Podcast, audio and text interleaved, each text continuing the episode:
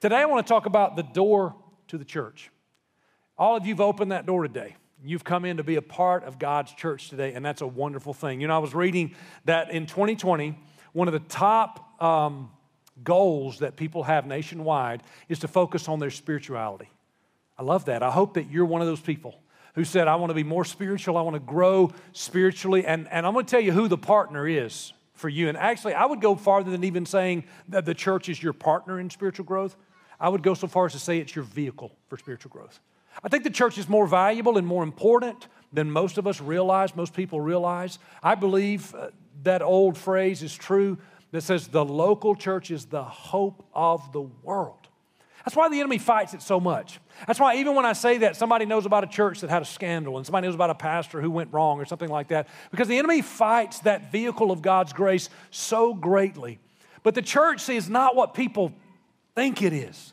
I, have to, I feel like I have to redefine clearly what the church is. You know, it was Jesus who defined us as his church. He's the one. It, it was never used in any religious language, in any, in fact, it's not used in any religion anywhere in the world except Christianity. He's, Judaism doesn't use the word church. It's only Christianity. Jesus identified us as his church. Now, church is not this building. It absolutely is not this building. And we use the wrong language every week. I'm guilty of doing the same thing. Where are you going this day? Well, honey, I got to run down to the church, right? Where are you going to do this morning? Hey, this this morning, let's get up and let's all go to, right? And, and when we use that language, it's been kind of beaten into us. But the church, that word church, that's an English derivative of the word Jesus because Jesus didn't speak in English. He didn't even speak in King James Version English. Did you know that? It's just a free little bit of advice for all those people. Never mind, I don't need to meddle. He didn't speak in King James, okay? He spoke in Greek and Aramaic, and the actual word he said was ecclesia. That's a Greek word that is translated in the English word church. And the word ecclesia had never been used in religion of any kind. In fact, it was a, it was a governmental word. It was used in ancient Near Eastern Greco Roman city state structure. It was kind of like the Senate, all the legislation, and uh, the uh, Supreme Court all rolled into one. It was that body of people that made laws and established the culture. And Jesus, just in the middle of that culture, steps up and says, You know what? I'm going to build my own ecclesia. And he says, These people that are establishing culture and saying, Here's how culture is going to be, here's what life's going to be like, this is how the world's going to be. You know what I'm going to do? I'm going to raise up my own group of people and we're going to establish what culture is going to be. We're going to change the world with people of faith. And so when you realize that when he called his church and he said you could be a part of his church, what he was actually saying is, You're going to influence the making of a brand new culture on earth where heaven comes to earth. Doesn't that feel a whole lot better than we built a you know, an A-frame building and put stained glass windows in it? I mean, this is God saying, I'm building influencer. I'm, and, and actually, uh, one of the ways I would define the church is the people that are called out to call forth a change. Call, called out. Everybody say, call, I've been called out. Everybody say, I've been called out. If you're the church, you've been called out. Called out of what? Well, there's a culture, y'all. There's, a, there's just, a, just a pop culture that's just flowing through the world. And you've watched it if you're old enough to remember back. You've seen how culture's changed. And this used to be right and it's not right anymore. This used to be okay and it's not okay anymore. This used to be wrong. And sometimes culture gets a few things right, but mostly they get it wrong. Can I get an amen? And that's the culture. And Jesus said, You know what? I've got called out people that are called out of that stream. You're not flowing in that stream. You love those people, those people matter, but you're just not going to flow down the stream like everybody else. You're called out to call forth a change. That's what his church is. And when I say that the church is the hope of the world, we're the ones that know what the change ought to be because heaven speaks through his church and we have the authority by God to make the change happen. I'm not talking about a nice group of people who gathers together in an A-frame building with a cross over the door and they spend an hour together, then they go to a restaurant and tip very poorly. That's not what I'm talking about okay? That's not what I mean when I say church. I'm not talking about this building. I'm not talking about a denomination or even a collection of nice people. I'm talking about a group of people called out to live differently and change the world. I want you to go through that door. Mediocrity, pop culture, everything else is on the other side. You say, know what? God's called me to go through that door and change the world. And I want to talk to you about the church today. How valuable and important it is. We're going to start with the words of the Apostle Paul, the church planter extraordinaire uh, that Jesus personally called and met him, threw him off of his horse, blinding light from heaven. You know that story, right? He called him in to start planting churches. He speaks to his son in the faith, Timothy, 1 Timothy 3:15, about the church. And he says, So you will know how people ought to conduct themselves in God's household, which is the church of the living God, the pillar and the foundation of truth. Right there, that verse tells me that God's household is the church. How many of you, by show of hands, you say, I want to be a member of God's household?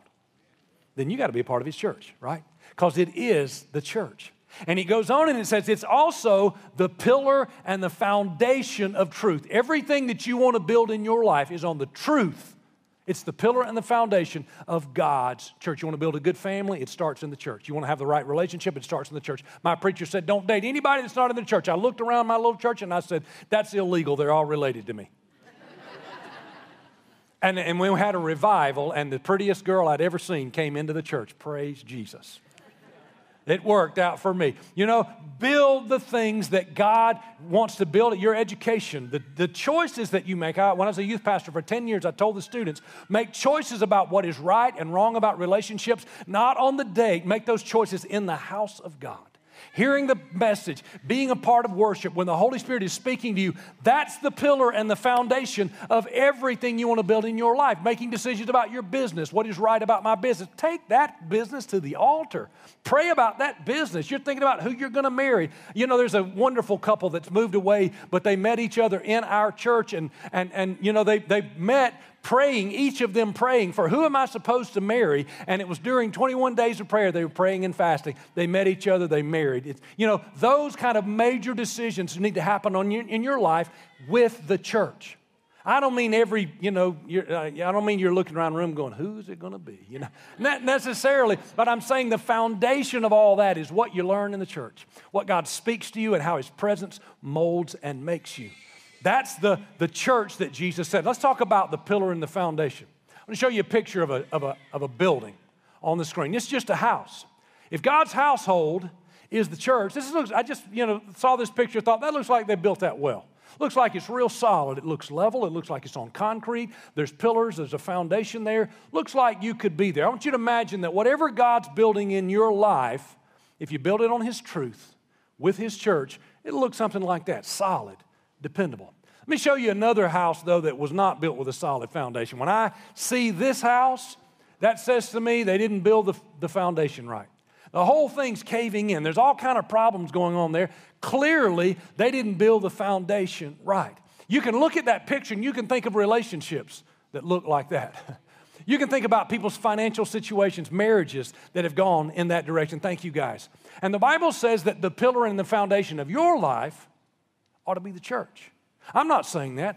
God's word has said that. Imagine, you know, I've never had anybody. See, people don't really think a whole lot about the foundations of, of their house. You know, I, have I've, you know, we built a house a few years back and I've given a lot of people tours when they come up. I've never said, hey, grab a shovel and dig away from the edge. I want to show you this amazingly beautiful foundation. But you get that wrong, and all the pretty that you do show off is caving in. Can I get an amen? You show them the windows, you show them the dimensional shingles and the awesome shiplap and all the different things that you love. You get the foundation wrong, nothing else works. And here's what's happening in America today and in good people who love God and love the church, but they've not put the church in its right place. They're building all kind of houses with education, relationship, finances, all kind of things on it, but they are neglecting the foundation. They're saying, you know, we want to spend so much money on those dimensional shingles and those pretty things on the outside and those beautiful windows that we're going to skimp on the foundation. We're not going to put any time or any money in the foundation. We're going to put all our time and money on all the pretty things on the outside. And if you know anything, you know you got a few years before that whole thing crumbles to the ground. And that is why God said the household of God, the church, is the foundation and the pillar of your life. And you know what I'm going to do today? I'm going to talk to you about how valuable it is how important it is that you put it in its right place. I know it's valuable to you. I know that you, you value it. You're here, you're logged on, you're watching, you, you're listening, but I want to make sure you realize it's far more valuable than the other things that you would decorate your life with. There are things you decorate your life with, and there are things you build your life on. And God's word says, His church is the thing you build your life on. Can I get an amen? Here's what I wanted you to do write these notes down if you're following along with me.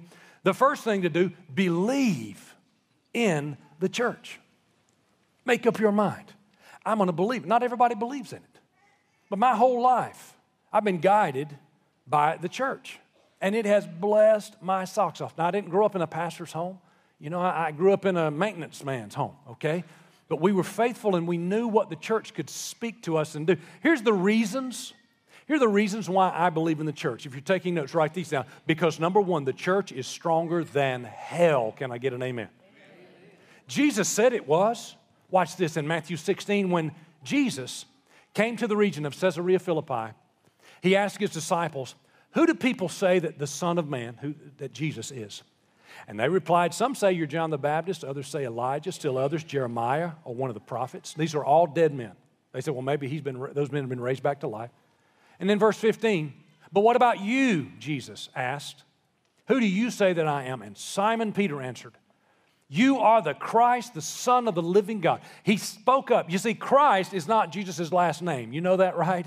It's his title. That means he is the Son. There are a lot of people named Jesus back in those days, Yeshua, but he was the one who was the Christ.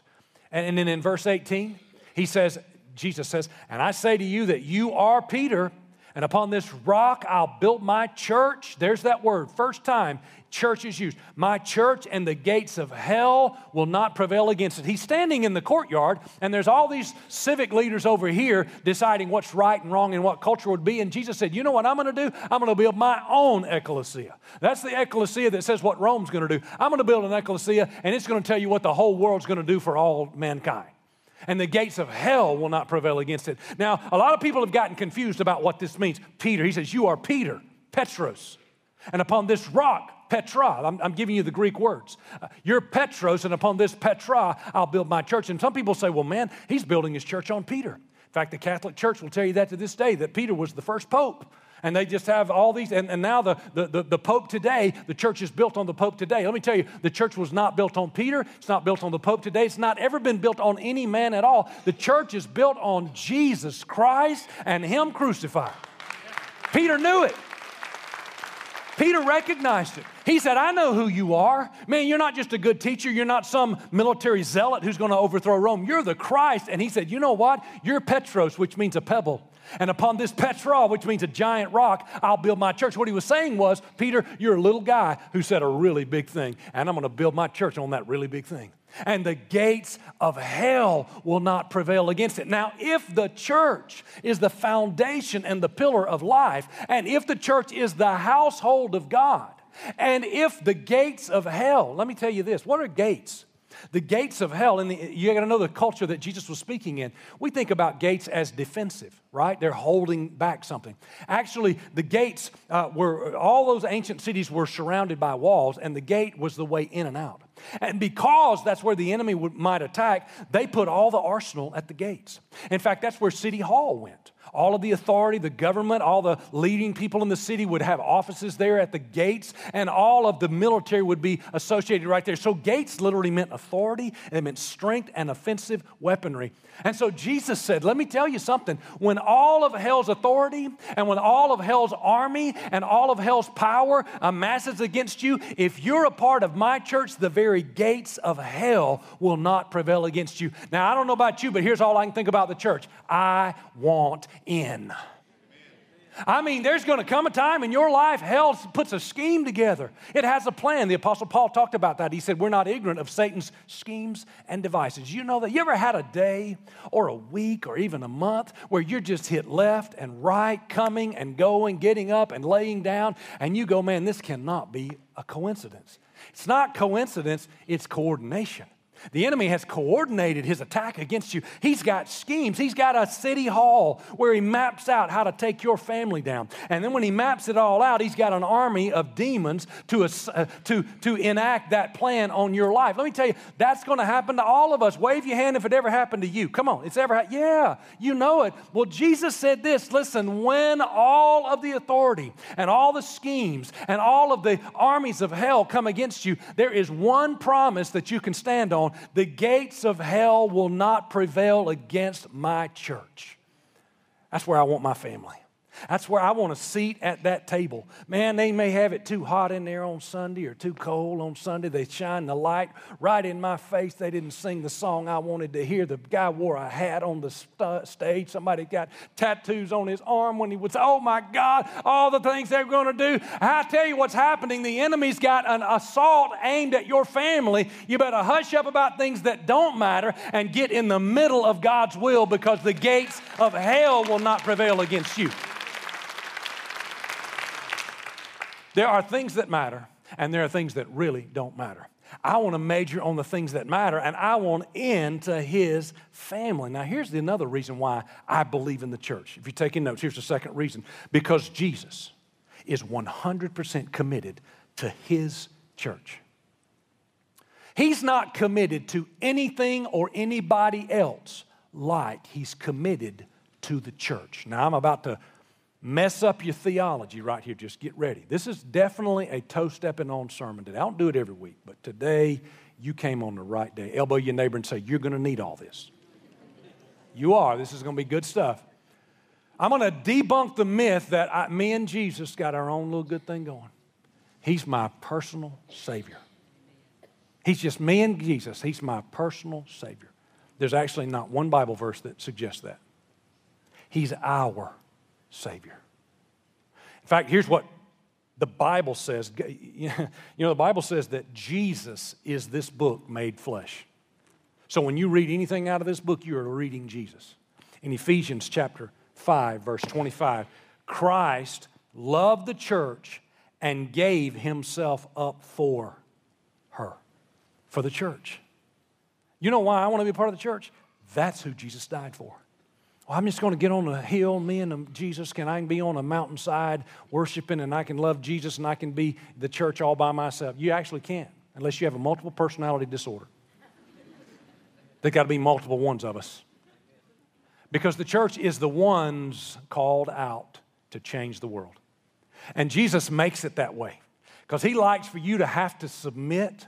He likes for you to have to learn how to get along. He likes for you to see most people that just want to do their own thing. Me and Jesus will do our own thing. They just they're prideful and they won't be humble enough to get along with weird people. There are can we just say it out loud? There are weird people in the house of God. And and and, and if you don't feel like there's any weird people, you're the weird person. That's I got to be honest with you. And and you know what? If you think the other guy's the weird person, he might think you're the weird person. And God says, you got to get along. Everybody's got to get along. And that's my church. And together, all that uniqueness and all that individuality will come together and change the world together. You got to get along. So, first thing you got to do is believe in the church. Here's the second thing you have to do it's even harder. If you believe in the church, number two, you got to submit to the church. I'm going to make this quick and painful, just like pulling off a band aid, okay? Submission has never been fun. It's never been easy. Nobody's ever liked it. I think today people like it even less. We're a more selfish culture than we used to be. And so we don't want to submit. We don't want to let anybody else have their way. But here's what the Bible says here's God's way. Hebrews 13 and 17, speaking to the church, he says, Obey your leaders and submit to them. Why? Because they keep watch over your souls as those who will give an account. Who are they giving an account to? Church leaders are going to give an account for you to whom? To God. Let that sink in just for a minute. Now, if I were preaching to pastors, I'd talk a lot about that. But I'm going to move past that. And he says, Let them do this with joy and not with grief. Now, I've been doing this for a really long time, and many, many people have helped me do that with joy. And a few have helped me do that with grief. They don't come to this service, that's none of y'all for this would be unprofitable to you. Now, I totally get that there are some church leaders that are not worthy of your submission. Then you need to be in a different church, okay?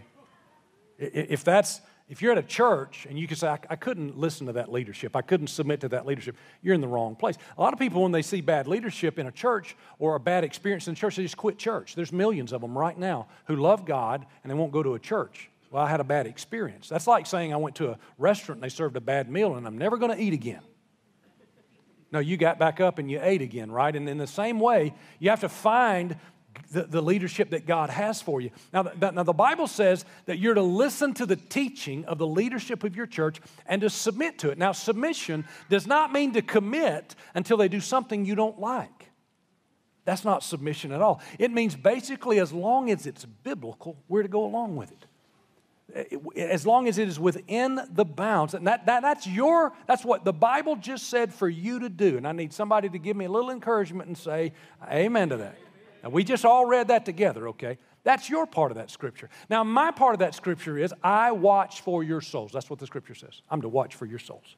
I'm to carry a burden on my shoulder for how you live your life. Are you walking as, as a disciple? And that matters to me I take that personally, that responsibility very personally to me. If I look out at our congregation and I say, we don't pray enough, what that means is I don't pray enough. I've not led us to value prayer enough. If I say we're not generous enough, what that means is I haven't challenged you and inspired you to be generous. And I haven't led the way by me personally being generous. If I say we don't serve the community well enough, that means I haven't done a good enough job. You ever look and, and see that, that our leadership team are doing stuff in the community and putting it out on Facebook? It's not because we're wanting you to go, oh, y'all are so good at helping people. We're wanting you to go, hey, I think I'll get up and help people because we watch for your souls. It's our calling to inspire and lead. And so when you say, Yes, I believe in this thing called the church, and Jesus said the gates of hell will not prevail, the assault of hell won't be successful against the church. I want to be a part of that church. Here's what it looks like to be a part of that church to submit to that church. To follow the leadership and the direction of that church and to get on board with that church. Yes, study the scriptures for yourself. Test the scriptures to, to, to, to the, the teacher of the scripture to see if it's right. And if it's right, man, we jump on board. We believe in the church, we submit to the church, and then lastly, we have to commit to the church. Write that down. Commit to the church, not in and out. Listen, there's a difference when a person is committed to the church as opposed to just kind of being a fan of the church. And the difference is really in your life. It, it, it, the difference is the results of, of how your life turns out and how God blesses your family. There's a, a lot of scripture about that also in Hebrews chapter 10. Therefore, brothers, since we have confidence to enter in the most holy place by the blood of Jesus, since Jesus died for us and we can come together into his presence, here's what we're to do. Verse 22 Let us, everybody say, draw near. Let us draw near to God with sincere hearts in full assurance of faith. That's the first thing you ought to do. What does it look like to be committed to the church? Here's the first thing we're drawing near. We're doing everything we can to just draw near to Him. Get close to Him. Don't work around the edges, jump right into the middle. Now, if you want to write, uh, there's four more things right out to the side of, of draw near. You might write this down. And, and, and here's what we do. Here's how we draw near. First of all, we come together. Everybody say, come together. Get your family together and say, man, we're coming together for worship. Man, get up together, get in the car together, drive together, sit together, go to lunch together, talk about what did you learn today? What did God say to you? Did you have any meaningful connections in the lobby? Did you pray with somebody? I mean, do it all together. Secondly, come often. Come together and come often. I'm going to answer a very important question. How often, Pastor, should I have my family in church? It's a real simple. Look at me. Here's how often. Every time. It's rare that I stop talking and nobody says amen. Every time. Just, just make up your mind. That's what we're going to, this is who we are. We can't live our life. Man, I was thinking so much. The deeper I get into God's word and the more I uh, just grow in Him, His word becomes more real to me. You know what? One of the major uh, pitfalls of our life is, is, is when we violate Sabbath. The reason men cheat on their wives, is we violate Sabbath. It really is not about sex, it, it never has been. It's about violating Sabbath. Because you get so, see, God knew you can't look at the same thing, same day, same life, same job, same challenge, every day, same old, same old, same old, and do it seven days a week. You just can't do it. And what happens is, I've talked to so, I've talked to dozens of men who, who, who, vi, who violated their marital vows and, and so many of them, when you really boil down to it, it wasn't about the woman or it wasn't about sex. It was about they were so worn down that this provided an outlet. This just gave them a, something different going on in their life. And you know what it is? God knew it. God knew how men and women would be built. He knew how necessary it was for you to press pause on everything else going on in your life. And in that one day every week, to stop everything else, whatever you're doing six days a week with your work and with your family, stop doing all that on one day and just stare right into the face of God for one day. Let it all be about worship, and it reboots your life. It rebuilds you up. It fills the empty parts in your life so that you don't go somewhere else trying to fill them. Listen to me, God knew what He was talking about when He said, Keep the Sabbath day holy. Press pause, stop everything else you're doing, and get in the presence of God. Come together, come often. Thirdly, come early. Yeah, come early. This is the part where you, you just roll your toes up while I stomp around in the room, okay? Come early, because some of you, I love y'all so much. You sweep in here after the first song is over, and you, you right now you're thinking about getting out already. All right, chill out and wait, okay? Come early, get around people, get to know people. Well, some people I don't like. Well, talk to the other one, okay? Just find somebody else and just talk to people. Somebody's going to have something in common. You're going to develop a friendship. It's going to be amazing if you spend a little time with people. Don't in and out like that. And then lastly, come prepared. I said, come together, come often, come early, and come prepared. Man, plan on something happening today. Plan on something happening. God's going to speak to me today. Man, I'm going to be I'm going to be inspired today. I'm going to be challenged today. I'm going to serve today. Some of you brighten my day in the way you serve was talking to a lady not long ago who had some sickness and surgery, and she talked about the recovery. I asked her about it. She said the, big, worst part about the whole thing was not being able to greet on Sunday at Daystar. She said, That's my thing. I live for it the other six days to stand in that front door and smile at people. Man, let me tell you, there's something that fills you when you get to a place of giving where you regularly give. Yeah, and I'm talking about giving financially too. I mean, everything God has given you is meant to go through you, not to you. Everything. Every single thing. You are a river, you're not a reservoir. You're not to be the guy who hoards it all in. If you've got talent, find a way to give it away for God. If you've got time, find a way to give it away for God. If you've got money, give some away to God. Make sure that, it, listen, when you get to that place, generosity is like an infection. It starts to infect you, and you just want more and more of it. I want to find a way to encourage somebody that's discouraged. I want to find a way. I want to pull over and change a tire to the you know single mom that's on the side of the road with three screaming kids. There's nothing that fills you more. I want to be more generous. 2020, my wife and me at the beginning of the move journey, we set goals. that We're going to be more generous in 2020 than we've ever been in our lives, and it's going to be a one year goal. Because next year we're going to break that record and be more generous. And the year after that, and the year after that, because once it infects you, it, it builds you. See, you weren't built to be an in and out kind of believer. You were built to come in and be a committed believer. Here's that verse goes on in verse 23. It says, Let us hold, and the next word is one of my favorite Bible words. Let us hold unswervingly. I want you to find a way to use that word in a sentence this week. Husband, quit drive. I want you to drive unswervingly today, okay? Let us hold unswervingly to the hope we profess for he has promised to be faithful. Write this down. Don't swerve. Don't swerve. Some of you drive your faith journey with God like some people drive their car. You know, I don't know if they're going faster over there, and I'm over there, you know. And it seems like they're getting better time over there, and I'm over there. You're that person, right? And, and, and you know, they, they, they didn't do the song the way I wanted it. I'm over there. And the preacher said something today. He said, I'm supposed to be in church every week. I'll show him, and I'm swerving over there. You, you know what? God says, quit swerving.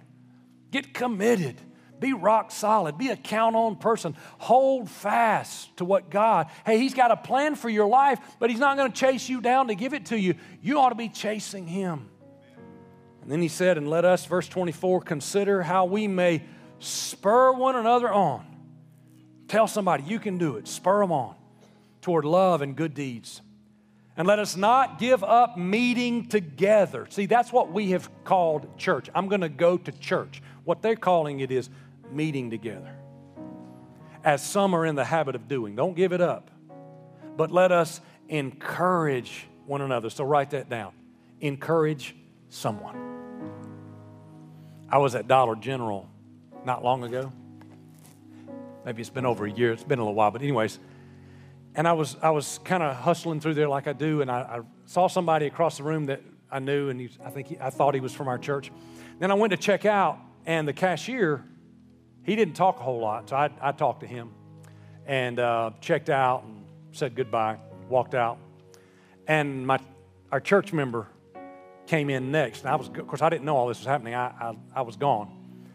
And the cashier said, Well, you know who that guy was, don't you? That's the preacher at Daystar, that big church. He said, I bet all the money that comes in there, he keeps all of it. I didn't know he was saying that kind of stuff. And uh, I got later, later on, I got a message on Facebook Messenger, and the guy told me, Hey, I go to the church, I saw you in there.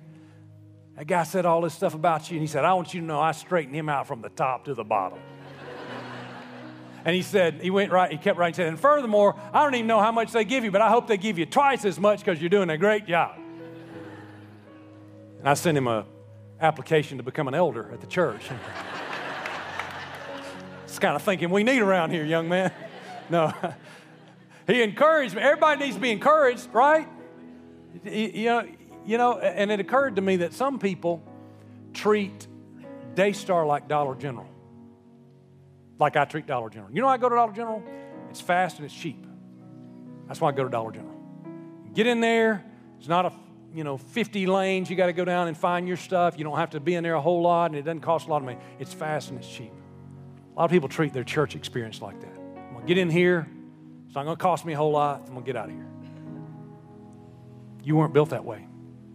God built you. The same God who built church built you to be the church. And instead of thinking about, listen to this carefully. I don't want your church experience to be fast and cheap. Listen, I want it to be slow and costly. Yeah, thank you. Thank you for agreeing with that. Take your time, be deliberate and see not how little you can get by with, but how much you can invest. I started doing that when I was just a kid, when I really met the Lord as a teenager. And it just, it, it, it, I just kept giving more until I gave my whole life to it. And it's been the best thing I ever did. I don't know what that looks like for you, but the more you say, this is, this is, this is God speaking to me, it's, it's me becoming who God's called me to be, you'll get more back. You will never outgive God. I, I, that is so true. The more you shovel in your life and resources into His presence, God's got a bigger shovel and He'll shovel more back into your life. You give and He'll get back to you every single time. I don't really have time to get into this last verse, but in your notes, I gave you Ezekiel, I think it's 47, verses 1 through 6. Let me just tell you what happens there The prophet Ezekiel says, I've got a vision. And, and out of the presence of God, under the door of the temple, came a river of God's presence. And when it first started, I was ankle deep in it. And then as it kept flowing, I, I went further and I became knee deep in it. And that is, as the Spirit and the river of God kept flowing, he said, I stepped farther and I became waist deep. But he wasn't satisfied with that. He said, I wasn't satisfied until I stepped out even further and I realized this water was a river and I was over my head. He's giving an analogy of how much of God's presence you want in your life. And I see that lived out every day in church members. Some of us, we want to just, you know, this is the river of this church. And I'm, you know, I'm just going to try it out. You know, to be ankle deep, you don't have to be but this far from the bank, right? You can get out as quickly as you want. You just get right there and you step in and you go, wow, it's not what I thought it was going to be. It's not what the cashier at the Dollar General told me it was. It's pretty cool in here. I like this. This feels really good. And, and, and, and then it, maybe it starts getting a little faster and you're like, wait a minute, I, I, I can still get one foot on the bank. I'm okay. And then you go a little farther and you, you want to go knee deep so you get a little farther. You're still close enough to the bank to get out, but you get on in there. And then at knee deep, man, you can really feel the river moving. You, you feel like, man, this is something that my family needs. This is real. I, as often as we can, this is what we're going to do. We're not going to really go all in. I can still see the bank, it's right there, but we're going to go knee deep. The prophet said, You're never going to be satisfied there. And he said, The next step is waist deep. Now, if you've ever been in a raging river, I have. You get waist deep, it's dangerous because it could slip out from under you. Ever been the Ocoee River up in Tennessee where the Olympic kayaking took place? You get about waist deep, say goodbye to your friends, you know, because it could take you at any minute. But the, this is people who go, man, I'm, on, I'm down with this. Let's do it. Let's go to Freedom Group. Let's go to Freedom Conference. Let's go to Night of Worship. Let's get in prayer and fasting. Man, I'm, I'm getting out there. I'm, I'm getting out there with the crazy folks, man. Let's, let's let the river go. Let's do this. The prophet said, That's good, but there's another place I really want you over your head. When you get in the Ocoee River over your head, do you know where you go? No, you don't know where you you go wherever the river wants you to go. I've been there. Out of the boat, and boom, you just go where it wants you to go. And that's what the prophet of God, ancient text 3,000 years ago, was telling us this is where God wants you. There's a bank, and you can still see people there, but you couldn't get to them if you wanted to, man, because you are in over your head. And if you keep reading, not just one through six, but you keep reading in that chapter, it'll eventually tell you that everywhere the water touch brings life. You know what? I don't want to pile all my money and my job and my kids and my decisions and my marriage keep it safely dry, and then I'm gonna kind of inch out into the water, you know. I love this Jesus, I love this Daystar Church, but I don't want him to mess up my plans and my dream. You know what? Everything the water touches lives. I want to gather up my family and my kids and my money and my job and my plans and my 401k. And I want to find the deepest side of that water and jump in with everything I've got because everything that gets wet in the presence of God gets blessed by the Spirit of God. Come on, somebody. That's what I wish you would do. I wish you'd quit playing it safe. I wish you'd stop holding everything back. I wish you'd just say, uh, you know what, if, if, if generosity is where it's at, I'm going to be generous with my business. If honesty is where it's at, all my business dealings are going to be honest. I'm not just going to do a Sunday thing. Sunday, Sunday thing is, is ankle deep. Let's be honest. It's you jump in the water for one day, you get right back on the bank and do what you want to. God says, get in over your head. Let it change everything about you. I'm praying for you. I'm praying that I have infected you with an idea that just won't be cured. Every day you'll be saying, How can I go deeper? How can I take more of my family, more of my life, my education? Guys, young people making decisions who am I going to date? Take that dating decision deep into the water of God. Make that decision in the presence of God. Where am I going to go to college? Jump in the middle of God's presence, pray about it, fast. I mean, just, get close to the people of God before you make that decision. Before you buy a house or a car, go deep.